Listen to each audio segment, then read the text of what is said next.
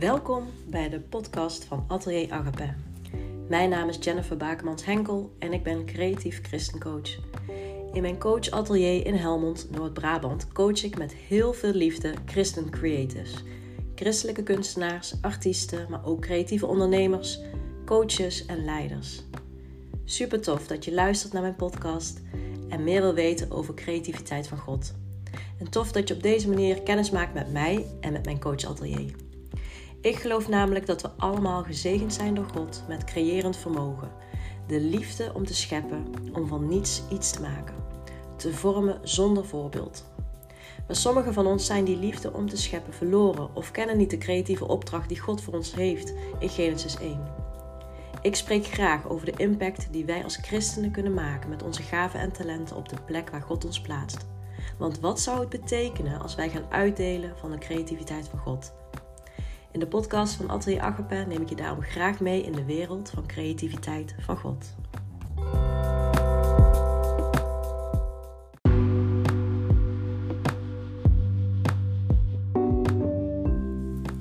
In deze eerste aflevering neem ik je graag mee op mijn eigen creatieve reis met God. Want hoe kwam ik erachter dat ik een creatief talent had gekregen van God? En hoe heeft creativiteit van God mij geholpen? En wanneer besloot ik om met mijn creativiteit anderen te dienen? Blijf vooral luisteren, je hoort het allemaal voorbij komen tijdens deze aflevering van de podcast van Atelier Agape.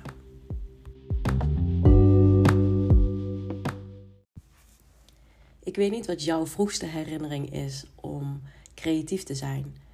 Maar voor mij kan ik me niet indenken dat ik niet creatief ben geweest. Als kind vond ik het heerlijk om in een speelgoedwinkel een leeg schrift, een leeg tekenboek uit te kiezen. Ik koos ook snel voor potloden of voor een mooie vulpen, omdat ik altijd wel bezig was om iets te maken.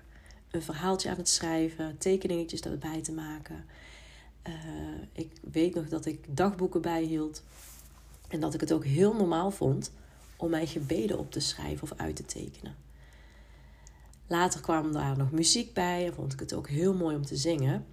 Maar voor mij was maken, iets maken samen met God geen issue.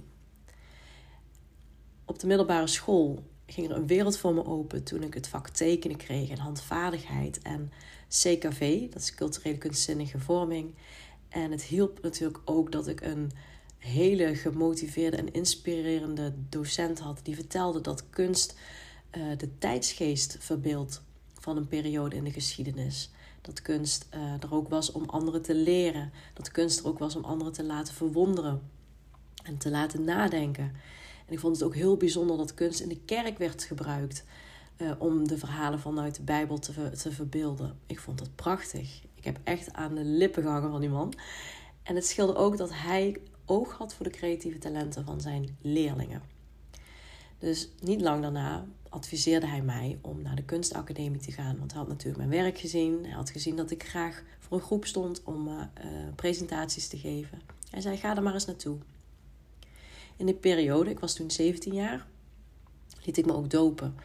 En um, ik ging dus naar de kunstacademie met het idee: hey, uh, wat ik maak, doe ik samen met God. hij is mijn inspiratiebron.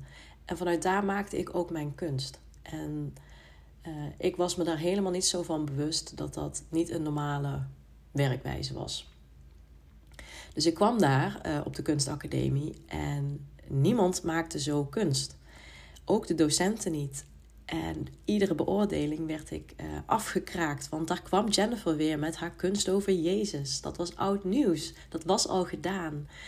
Um, dus niet alleen ik werd afgewezen, maar ook de inspiratiebron, God werd afgewezen. En dat was echt wel um, ja, best wel lastig voor mij. Omdat ik dacht, ja, ik weet ook niet hoe ik anders kunst kan maken. Hoe ik anders creatief moet zijn zonder God. En ik was er nog helemaal niet zo van mee bezig dat, um, dat dat misschien wel heel uitzonderlijk was. Dus wat kreeg je dan? Dat um, ik ging kijken hoe deden anderen dat, dat dan creatief zijn. Ik had klasgenoten die maakten kunst onder invloed van alcohol of drugs. Ik had klasgenoten die maakten kunst en het was puur om zichzelf in de spotlight te zetten. Ik had klasgenoten die gewoon super getalenteerd waren, um, maar niet iets nieuws wilden bijleren. Ergens heb ik toen de keuze gemaakt: oké, ik ben geen kunstenaar dan. als dit zo'n vreemde manier is van kunst maken, ik word docent. En dan zorg ik dat ik een hele goede docent word. En dat heb ik ook zo gedaan. Ik heb een diploma gehaald um, en werd daarmee dus docent beeldende vorming. En ik had het als doel om anderen te leren over kunst. Nou, dat heb ik dus 12,5 jaar gedaan. Ik heb 12,5 jaar voor de klas gestaan als docent kunst. En ik vond het heerlijk om anderen te leren over kunst, maar maakte zelf niks meer. Dus moet je je voorstellen dat je 12,5 jaar eigenlijk niks doet met je eigen creatieve talent. Ja, ik gaf wel eens een workshopje of ik ging wel eens met een vriendinnetje naar een museum, maar ik deed daar niks meer mee. En dat is natuurlijk heel lastig als je eigenlijk iets wat je heel graag deed met heel veel liefde opeens niet meer doet. Dat heeft een effect op je lijf, dat heeft een effect op je gemoed. En dat was dus ook zo bij mij. In die periode um, kwam ik zelf met een burn-out thuis te zitten. Want als jij 12,5 jaar iets doet wat je eigenlijk ehm, niet je hart heeft, op een manier die eigenlijk helemaal niet bij je past, dan loop je vast. En in die periode was ik ook getrouwd met iemand. En in die situatie, dat was ook gewoon echt niet goed voor mij. Ehm, dat mondde ook uit op een scheiding. Ik kwam dus met die burn-out thuis te zitten. En uiteindelijk belandde ik op de bank bij een uh, christelijke counselor. En na heel veel gesprekken kwamen we nog steeds niet verder. En ik kon heel goed verwoorden hoor, waardoor het kwam. En ik kon ook heel goed verwoorden wat het allemaal met me deed. Maar ik voelde het niet. Dus die christelijke counselor was zelf niet zo heel creatief hoor. Maar die had wel door, wacht even. Jij hebt iets nodig om dat proces wat er binnen in jou gaande is, om dat naar buiten te brengen. Dus hij gaf mij verf en kwasten. Uh, en de opdracht, Jennifer, dan ga je het maar verbeelden uh, op doek. Nou, dat heb ik gedaan. En toen viel het kwartje pas bij mij. Van, oh ja, ik heb dit kennelijk dus nodig om creatief te zijn. Ik heb het nodig dat ik daar God bij betrek. Want het gaf mij juist weer nieuwe energie. Het gaf mij inspiratie. Nou, uiteindelijk ben ik uit dat proces gekomen van die burn-out. En daar ga ik later nog een hele andere uh, aflevering aan wijden. Um, maar het maakte dat ik weer terug uh, op school kwam en um, vol goede moed um, mijn leerlingen kon uh, lesgeven. Uh, en gewoon weer lekker in mijn vel zat. En niet zo lang daarna liep ik weer even vast, omdat ik merkte dat hoe ik mijn leerlingen bijvoorbeeld creatief liet zijn, dat dat niet mijn manier was. Ik werkte op een openbare school, ik mocht daar God niet bij betrekken. Um, natuurlijk was ik thuis wel mondjesmaat weer creatief bezig. En dat deed ik samen met God. Dus ergens begon bij um, de, de, de schoen te wrikken. Want ik had bijvoorbeeld leerlingen die heel graag in mijn beeldende vakkenlokaal bleven zitten. Want tijdens het tekenen konden ze zo lekker met mij praten. Dan was het heel makkelijk om hun hart met mij te delen. En ze wisten dat, dat ze dat bij mij konden. Ik had ook aan mijn bureau in mijn uh, tekenlokaal een extra tafeltje. En dat was bedoeld voor de leerlingen die even geconcentreerd moesten werken. Eigenlijk was het een soort strafbankje. Maar eigenlijk wilde iedereen daar wel aan het bankje zitten. Want tijdens het tekenen konden ze gewoon heel fijn met mij praten en hun hart luchten. Ik ging ook aan het werk als intern begeleider, dus ik mocht ook leerlingen met een moeilijke uh, hulpvraag of een specifieke hulpvraag begeleiden. Maar die kwamen niet naar mijn kantoortje toe. Nee, die wilden in mijn tekenlokaal aan dat bankje zitten, lekker schilderen, tekenen en kletsen. Later ben ik ook uh, collega's gaan coachen die bijvoorbeeld uh, moesten reïntegreren of zij-instromers in het onderwijs. En ook die kwamen liever in mijn tekenlokaal om met mij te praten en dat ik hen mocht coachen. En um, ja, liever daar dan in dat kantoortje. Dus toen begon bij mij ook wel een, belletje, een belletje te rinkelen van wacht even, creativiteit maakt echt iets los, ook bij mensen die niet geloven in God. Ik mocht toen van mijn werkgever, de school waar ik voor werkte, mocht ik toen uh, een opleiding gaan doen tot creatief coach. En het voelde voor mij alsof ik in het Hof van Ede terecht was gekomen. Ik kwam namelijk bij een opleiding terecht. Um, en de dame die de, de, de opleiding deed tot creatief coach, nou, die had een prachtig atelier met een ruimte om haar eigen werk tentoon te stellen. Er was ruimte voor om te schilderen. Het had heel mooi uitzicht op, uh, op de natuur. En het voelde voor mij echt als thuiskomen. Het voelde echt als een stukje hemel. En dan moet je even voorstellen, hè, dan heb ik 12,5 jaar niks zelf gemaakt. Uh, daarna heb ik in een, een schetsboekje en misschien op A4 of A3 papier wat dingetjes gemaakt. Maar daar werd ik uitgedaagd om op hele grote doeken te gaan schilderen.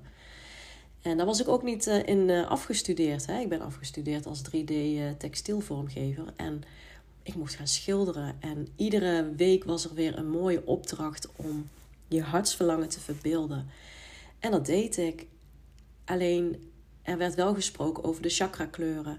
En er werd ook gesproken over tarotkaarten en engelenkaarten leggen. En um, om bachbloesems uh, te druppelen in de kunstwerken die je maakte. Nou, als je dat doet, uh, niks mis mee met natuurlijk. Maar het, het druiste zo in tegen alles wat ik had geleerd over God. Dat ik zei, dat doe ik niet, ik ben christen. En tijdens het uh, maken van schilderijen, tijdens die opleiding, kwam ik eigenlijk tot de vraag: Heer, Waarom mag ik dit niet samen met u doen? Ik hou van creativiteit en kunst. Ik hou van u en ik hou van coachen.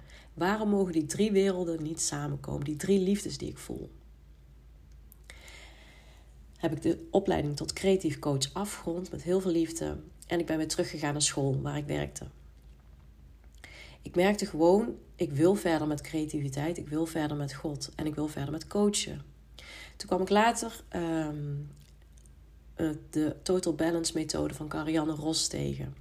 En de coachopleiding die erbij hoorde. Nou, ik was helemaal excited. Want ik dacht, ja, dat is het missende puzzelstukje wat ik nog nodig heb. Ik had zelf juist hele positieve ervaringen met christelijke counseling en coaching.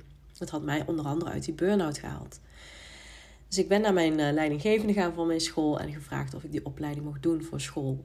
En toen kreeg ik het antwoord, Jennifer, dit is een openbare school, we zijn geen christelijke school, dit is een opleiding die je zelf moet gaan uh, bekostigen dan. Dus na lang bidden en het voorleggen um, aan mijn toenmalige uh, werkgever, ja, het gaf mij het antwoord, die deur blijft even dicht. Daar ging even een tijdje overheen en uiteindelijk heb ik de stoute schoenen aangedaan en ben de opleiding gaan volgen. En het heeft gemaakt dat ik uh, nu ben waar ik nu ben met mijn coachatelier ik vind het zo mooi om anderen te helpen met de creativiteit van God, om ze een stapje verder te brengen. En ik ben het levende voorbeeld dat creativiteit van God echt herstel en echt genezing bracht. Uh, maar hoe wist ik nou dat ik met mijn creatieve talenten een ander mocht dienen? En misschien herken jij jezelf wel in mijn verhaal. En was je als kind ook al ontzettend creatief.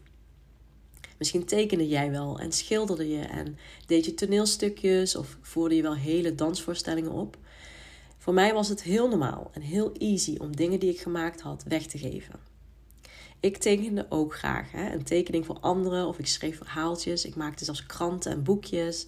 En later werden dit kaartjes of ik ehm, schreef artikelen zelfs ook voor de kerkkrant. En ja, nou, ik deed dat soort dingen. En ik deed dat graag met liefde en plezier. Ik weet nog dat ik op de middelbare school ook een toneelstuk had geschreven waarin de dramaclub kon schitteren. Elke rol was echt specifiek voor uh, die klasgenoot geschreven.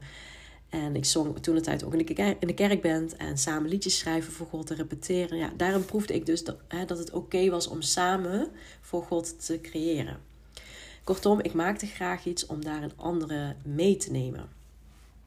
En ik wil je even een voorbeeld geven. Um, die, die mij specifiek nu te binnen schiet. Als het gaat over hoe dien je nou uh, die, een ander met creativiteit. En hoe kom je daar nou achter of dat is wat God je heeft gegeven. Ik herinner me bijvoorbeeld goed um, dat er uh, in onze gemeente een jongen was die ik eigenlijk al heel lang kende.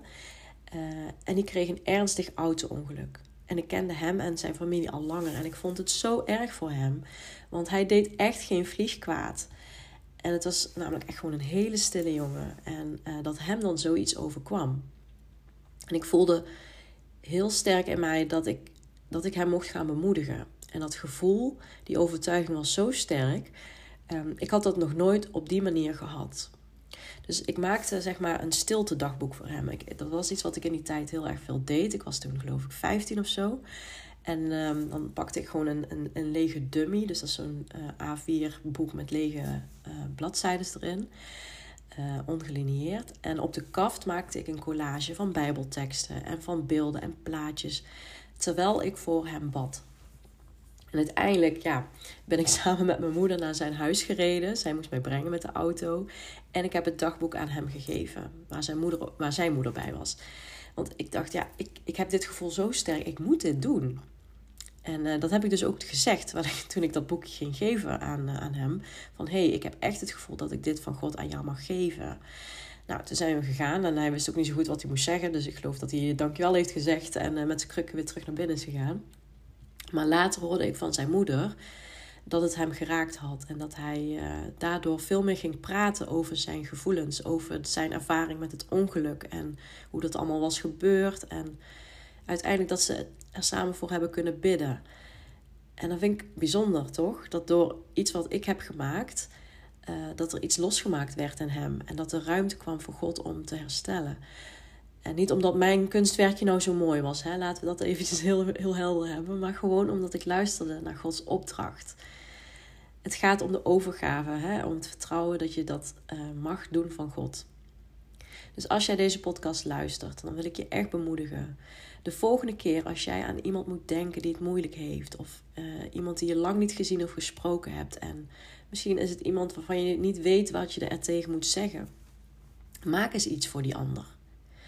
Matthäus 25 spreekt over het laten groeien van je talenten. En ik geloof dat je echt mag uitdelen van wat jij van God hebt gekregen. Jouw creativiteit hoort niet in een lade te eindigen.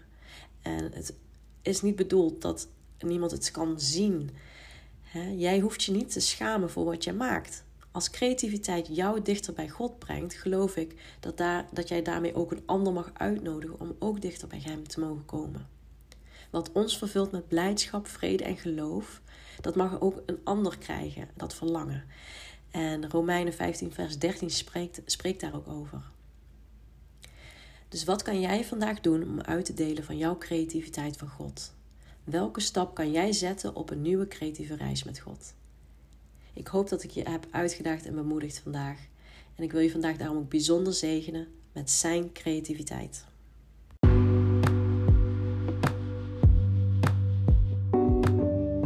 Bedankt dat je geluisterd hebt naar de podcast van Atelier Agape. Ik hoop dat je nieuwe inspiratie hebt gekregen om samen met God te creëren. Ben je nou nieuwsgierig naar meer? En zou jij graag je persoonlijke uitdaging met creativiteit van God willen aanpakken? Ben je benieuwd hoe je anderen met creativiteit kunt dienen in een bediening of business? Wil jij ook leren om anderen te coachen met creativiteit?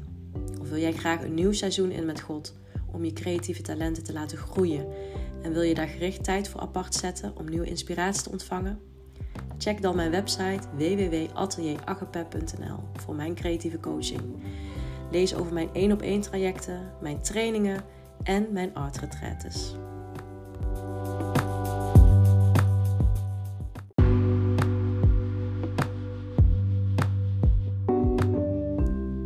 verlang jij naar fellowship met andere creatievelingen? Wil jij graag aangemoedigd worden, toegerust en verfrist worden over creativiteit van God? Wil jij zelf aan de slag gaan en kunst maken onder leiding van een creatief christencoach? Zet dan tijd en ruimte apart voor jezelf op 25 november 2022 voor mijn Coach en Create dag in Eindhoven. Het thema van de dag is Grace Upon Grace en ik zou het heel tof vinden als je komt. Met een leuke actie tot aan 31 eh, oktober kost een kaartje 95 euro. Zie ik je dan?